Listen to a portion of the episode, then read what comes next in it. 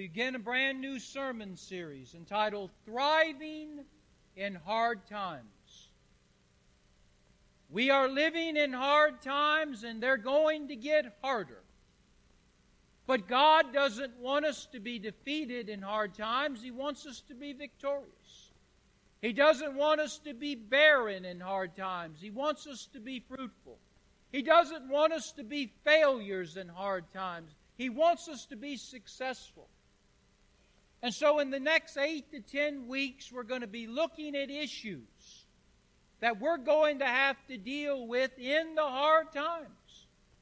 And I hope that we will take what we hear, we will listen, we will apply, that we might learn how not just to survive in hard times, but remember the word thrive. Thrive. Matthew chapter 5 beginning with verse 21, the Lord Jesus speaking, and what many people believe to be the greatest sermon he ever preached. I might also add, it's probably the least understood sermon he ever preached. As there's lots of people who are confused about what he meant. May I say to you, what Jesus says is what he means. He's pretty plain and simple when he speaks. I may also say, not only is this the greatest sermon that Jesus ever preached, not only is it the least, um, the, the most misunderstood sermon he ever preached, but it's probably the most disobeyed sermon he ever preached. As he got a lot of amens, but not a lot of action out of those amens. Verse 21 of Matthew 5. Jesus speaking. You have heard that it was said by them of old time that thou shalt not murder, and whosoever shall murder shall be in danger of judgment. But I say unto you, that whosoever is angry with his brother without cause shall be in danger of that judgment too. Whosoever shall say to his brother, Raca, shall be in danger of the council. And whosoever shall say, Thou fool, shall be in danger of hellfire. Therefore, if thou bring thy gift to the altar, and there rememberest that thy brother hath aught against thee, leave there thy gift before the altar, go thy way, first be reconciled to thy brother, and then come and offer the gift. In the Sermon on the Mount, Jesus is speaking primarily to two types of people. He's first of all speaking to committed followers, men and women, teenagers, who came to listen to him speak because they had an open mind an open heart and they wanted to learn the truth and they wanted to live the truth. Some of you here this morning are committed followers of Christ.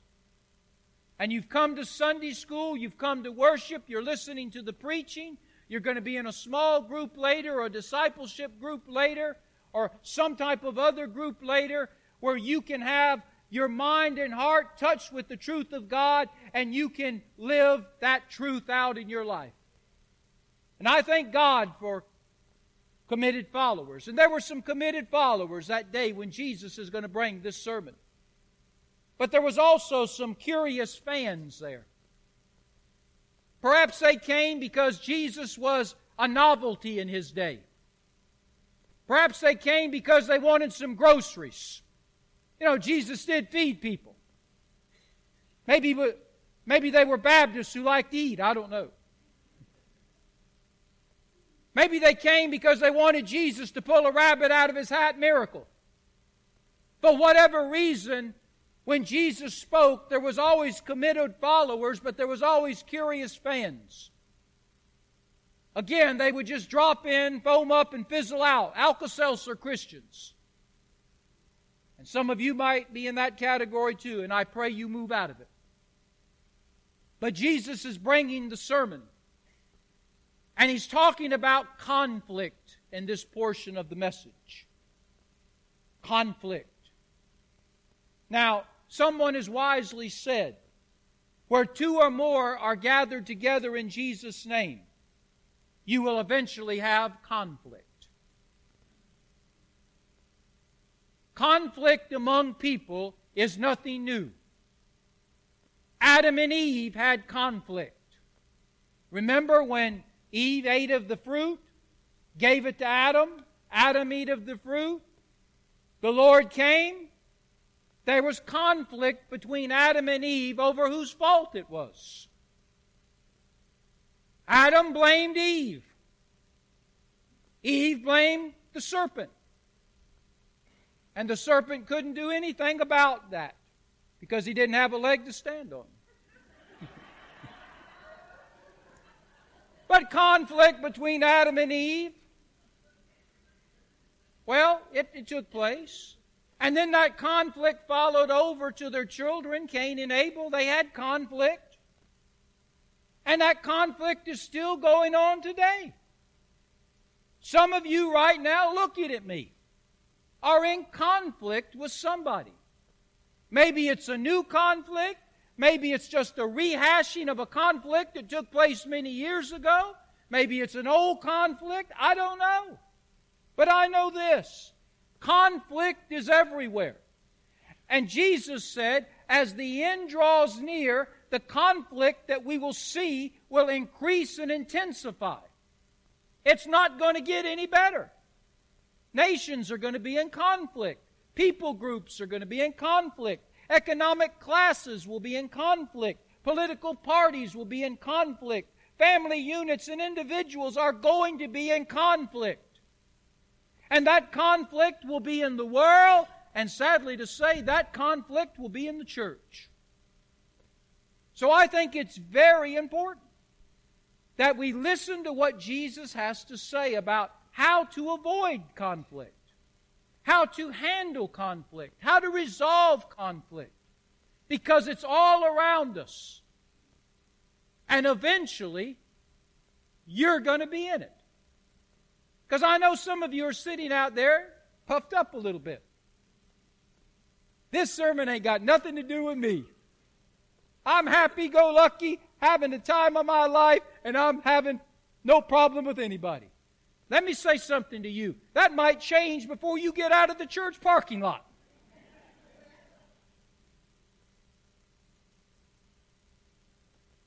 Conflict is coming, and some of us are in it, and some of us are headed for it. Before we talk about how to have victory in it, I want to give you some principles that I think are important leading in to our text. So you stay in Matthew chapter 5 because I'm going to be going back to it a little bit. But right now, I just want to give you some principles to, to think about. First of all, I want you to understand that conflict is a part of life. Conflict is a part of life. I've already made allusion to it. I've already stated that. We live in a world of conflict. We live in a church of conflict. We live in a, a world and church where the people that are therein and thereof are in conflict. Therefore, we are going to have conflict. Conflict is a part of life. Yes, I understand Romans chapter 12, verse 18, where the Apostle Paul says we're to live at peace as much as possible with everybody. Wouldn't it be wonderful if we could have peace with everybody? Ain't going to happen. We live in a world of war. There's wars going on all around us, and there's wars going on in us. And sometimes the wars that are going on in us get out of us and create wars with other people. We are going to have conflict. It's a part of life. We can do everything we can to avoid it, but it's still going to happen. That's why 10 times from verse 21 of Matthew chapter 5 through verse 26 of Matthew chapter 5, the pronoun you is used. Because most of us sit here and say, well, he's probably talking about them. he's probably talking about they. No, I'm talking about who? You. Hold your finger up. Now point at you. You are going to have conflict in this world. You can try to avoid it, but you can't escape it. Principle number two. Now we're thinking about these principles because I'm going to lead you into how to have the victory in just a minute.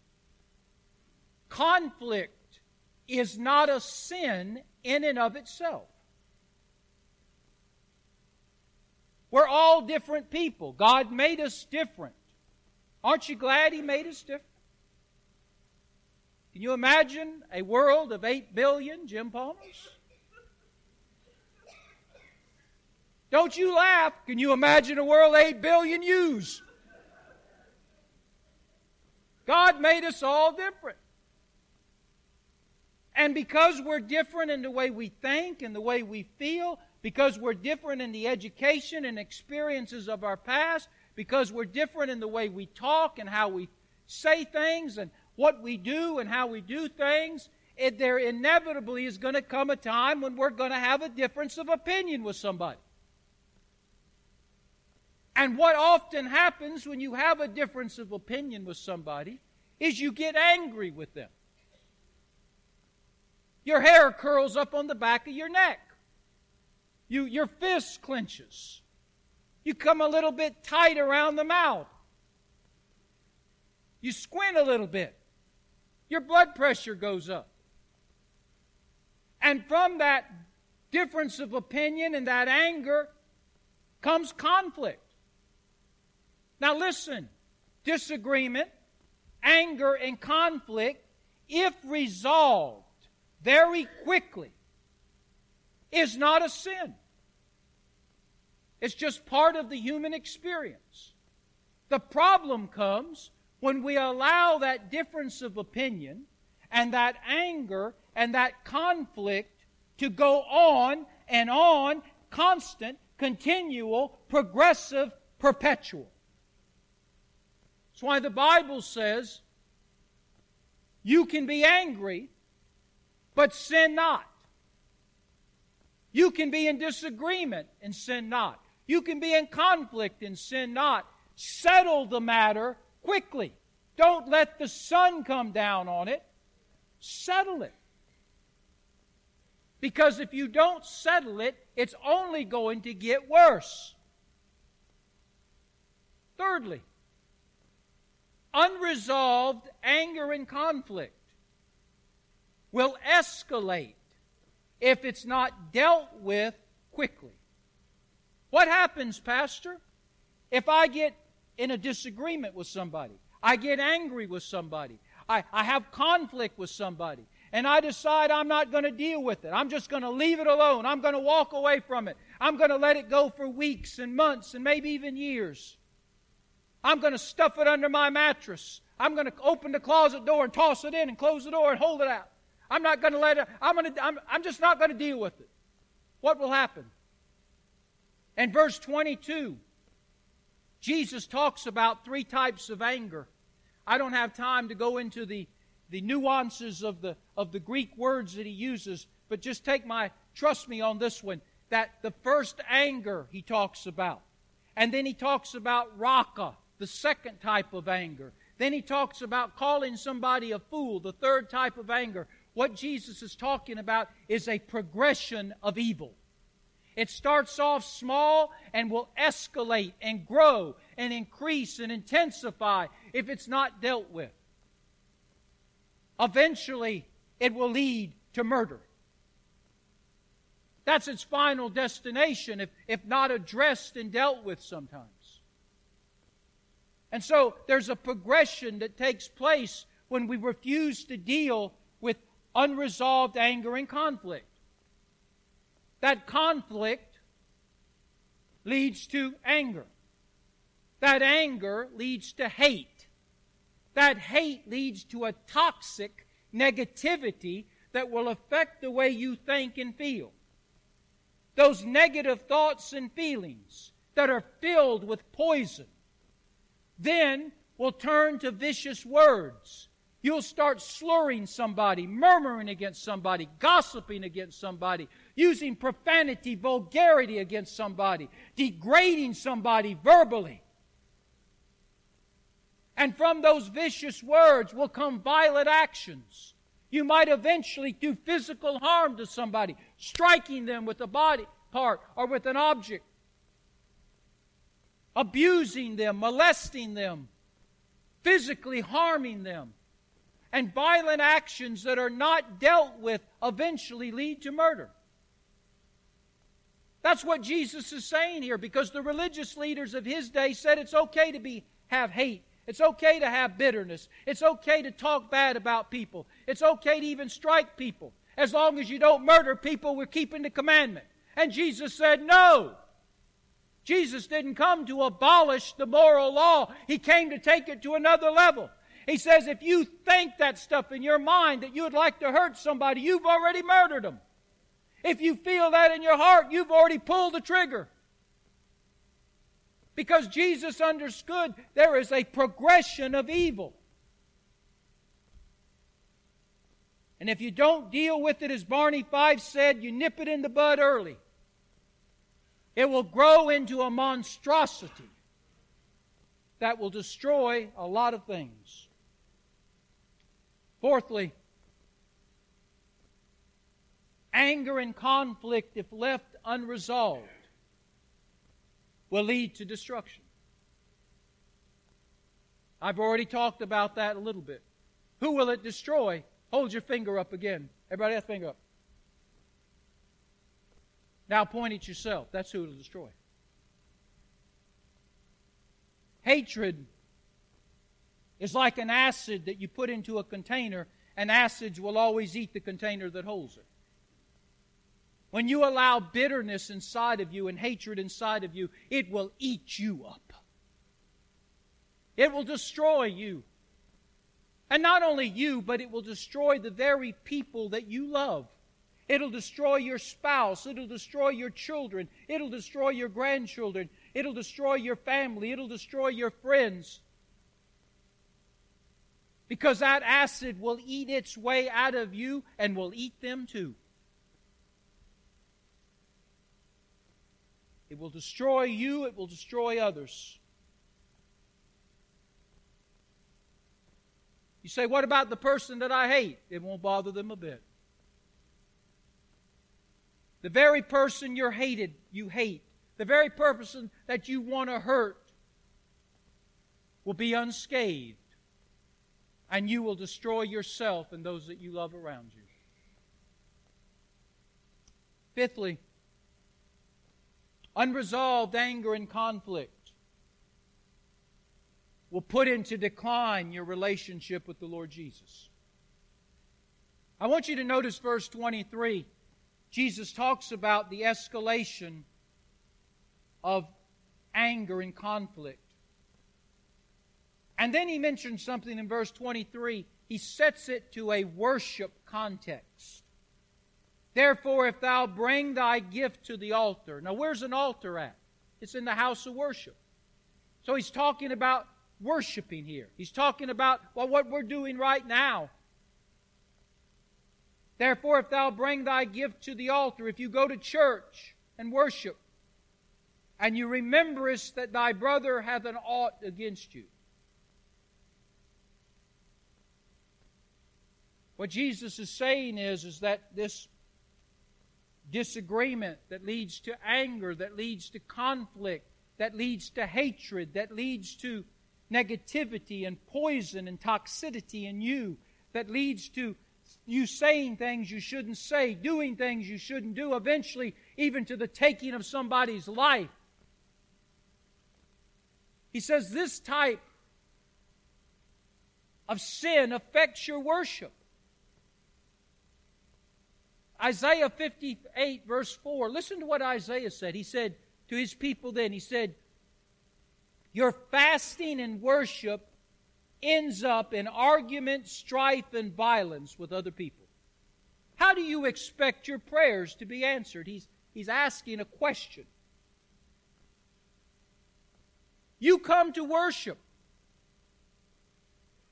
But how do you expect to have a worship that will be meaningful to you and profitable to you if you're sitting here right now with anger with hatred, having said things and done things towards somebody, and you've never resolved it. You've never sought to, to do anything about it. Jesus says it will affect your worship. Sometimes we wonder why do we have cold, dead worship in the church? Why? Why do we pray and our prayers hit the ceiling and bounce back and hit us in the head? Why? Oh, that's easy, Pastor. Because Keith is picking out bad songs to sing. That's easy, Pastor. You're not preaching good sermons. That's easy, Pastor. Those people around me are snobs. No, the problem's you. And you can stay here and run everybody else off, and the problem will still be here. You can leave here and go somewhere else, and the problem will be there. The problem is you. When you come to worship God and you have something in your mind and heart against somebody, that's anger, that's hatred, that's vileness, that's wickedness. You wish you could just get them back even to kill them. Jesus says you might as well leave the house of worship because you're not getting anything out of it. That's why, sixthly, before we go to the text, our Lord wants this anger and these conflicts ended. He says, let them go. It doesn't matter who's at fault. Let them go. Matthew 18, 15, moreover, if thy brother shall trespass against you, go and tell him his fault between you and him alone. And if he shall hear you, you've gained a brother.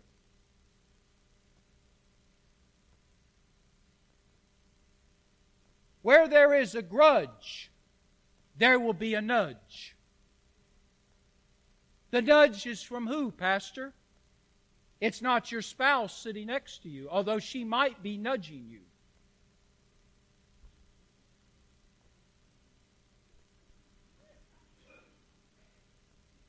The nudge will be from the Spirit of God. Because as I'm talking right now, maybe the Spirit of God is putting a name on your mind and heart.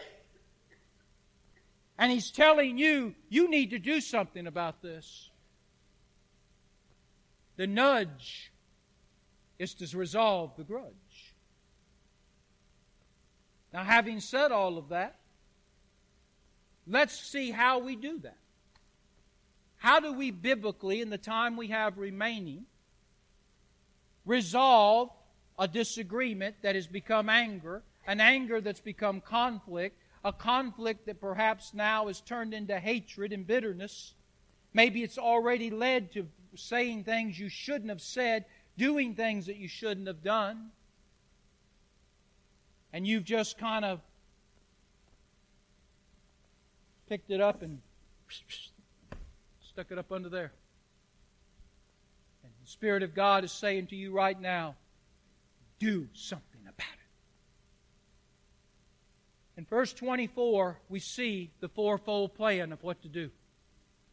So I just want you to look at Matthew 5, verse 24 as we close. Notice what Jesus says now. He says, When the Holy Spirit, verse 23, and the house of worship nudges you about somebody you've got a grudge with, you need to do something. That's what he's saying. What do you do? Verse 24 Leave. Leave there thy gift before the altar. Leave. If you have war with another, if you have rage with another, if you have conflict with another, you will not have worship with God. You say, wait a minute, Pastor. I sang songs today. Maybe you did, but then you get nothing out of them. And no, no, and nobody else did. You say, wait a minute, Pastor. I gave a nice check today. I'm glad you did. But you're not going to get blessed for it. Pastor, I served in Sunday school today. I taught Sunday school. I'm glad you taught Sunday school. But it was ineffective. Pastor, I'm going to go witness so I can win a football helmet. Go ahead. Pastor, I'm going to give a testimony. Give a testimony. Pastor, I'm going to shout. go ahead and shout. Because I can tell you, none of that matters if you're not right with your brother, if you're not right with your sister. Jesus says, Leave. Don't worry about worship till you get right. Because if you're not right with your brother, you're going to have the wrong kind of worship, and I won't accept it, and you're not going to get blessed.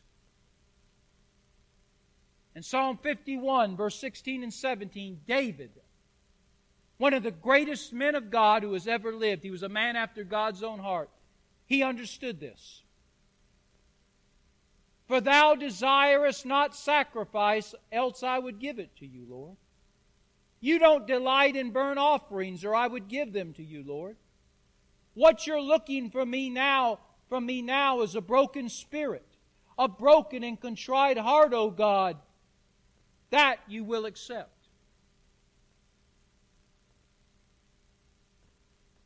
God wants the inward cleaned up. Then the outward will take care of itself. He wants this cleaned up, that this will be cleaned up. Leave, he says. Then he says, Go. Look at verse 24. Leave there thy gift before the altar and go thy way. This means a, a physical, mental, emotional, spiritual relocation. You leave the house of worship because it's the wrong kind of worship and you're not getting anything out of it anyway. Temporarily, you leave the worship. You go to the person that you have the issue with. You, you turn the battlefield into a peace table. You lay down your sword with them and you extend your hand of fellowship. You take the initiative to resolve the conflict and end the conflict. You. Not them you. And those who claim to be the most spiritual have the greater responsibility. Are you listening?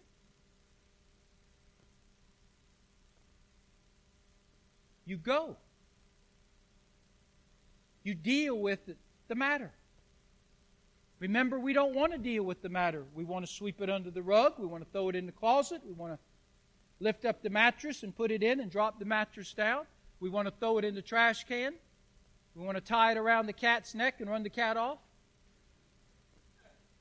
By the way, the cat comes back, doesn't he? You can't get rid of a cat. And you won't get rid of what you've done with someone else until you deal with it. I had a lady came in my office some years ago, and she wanted to talk to me about the hatred that she had toward people in her family. And it was a pretty nasty hatred. It all stemmed out of the fact that when she was growing up, she was sexually molested by her stepfather. She hated her stepfather because he willfully knew what he was doing and he did it. And he didn't just do it once, he did it repeatedly. And by the way, if you're a victim of sexual abuse and you're in this congregation, I want you to know you have a friend in this pastor and you have a friend in this staff that you can come to in confidence and tell us. We can put an end to that. Don't allow somebody to use you and abuse you. You don't deserve it and you didn't cause it. And it can be put to a stop. Just speak up. But she filled with hatred towards stepfather. She said, I'd murder him if I could. She had hatred toward her mother because her mother knew it was happening and her mother turned her head because her mother did not want to have to move out of the house. She had no place to go and she didn't have any money. And so she said, I'll just turn my head, let my daughter be abused. for the sake of keeping it all together. She hated her teacher and her guidance counselor because she went to them and told them, and they essentially stifled it and stuffed it. She would later get married, and she would tell her husband what happened to her, what her stepfather did to her. She expected him to go confront him and take him out. And her husband wouldn't do it. She hated him. She hated her children because they didn't understand what happened to her and they were frustrating and aggravating to her. I mean, I, have seen a lot of people be hateful, but that lady was filled with hate. And what do you tell somebody that has that kind of hatred? My simple answer was, and I don't even know if it was appropriate. I said, Ma'am, why are you allowing your stepfather to still hurt you? It's been years since he did this, and yet because of your hate, he's still affecting your life today. Why don't you end it once and for all and forever? Don't let his ghost keep haunting you. I don't know if she did anything with what I told her or not. But we're to leave. There's no sense in sitting in here if you're not where you need to be. We need to go to the person that has caused us to have such anger and hate in us. By the way, let me say something about forgiveness. Forgiveness is one of those things that people have many various ideas, and most of them are wrong. What does forgiveness mean? It means I will not dwell on this matter no more. Because many times when we're angry and filled with hate, all we do is sit and stew all the time. We're like a slow cooking pot roast that never is finished to eat. It just simmers and simmers and simmers all the time. That's all we do. We wake up in the morning thinking about it. We go through the day thinking about it. We go to bed thinking about it. When we forgive somebody, by God's grace, we don't dwell on it no more. Secondly, forgiveness is I will not take what was done to me and use it against them no more. As bad as it was, I am not going to use it in a way to extract revenge or be vindictive or, or to settle the grudge. I will not do that. I will not dwell on it. That's forgiveness. I will not use what they did against me against them. Thirdly, I will not talk about what they did to me with others. I'm not going to become a one track record, repeating, rehashing over and over again what somebody did to me and my thoughts and feelings on it. I will not dwell on it. I will not use it against them. I will not open my mouth and talk about it to anybody else except God. And I will not allow this incident whatever it might have been, to prevent me from being cordial to them and to others. That's what forgiveness is. It doesn't mean that you'll ever be their friend again. It doesn't mean that you'll ever have a family relationship like you would want again. It doesn't mean that you'll ever trust them again.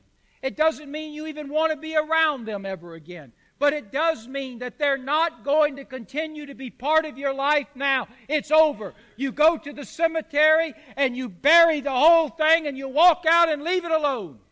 Don't keep going back and digging the matter up. By God's grace, you quit thinking about it. By God's grace, you don't bring it up against them. You don't bring it up to anybody else. And you be cordial. That's what forgiveness means. Thirdly,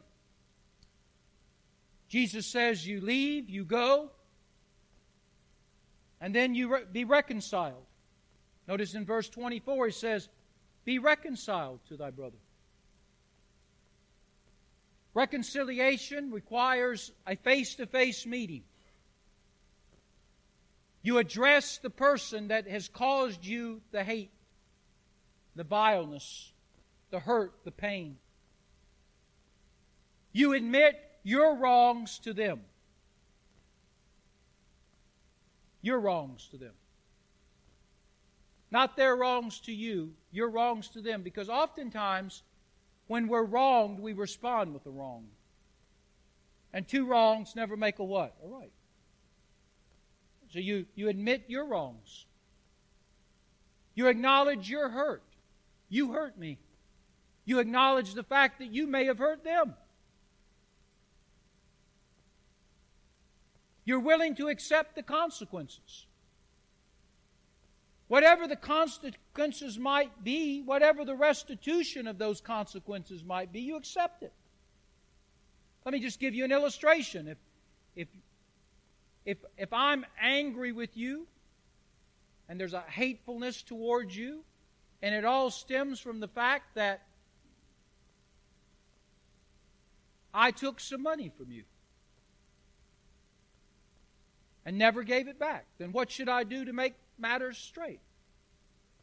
If we're going to really reconcile this matter and I took a $100 from you, I need to give you what back what? No, $60. Just checking to see if you're listening.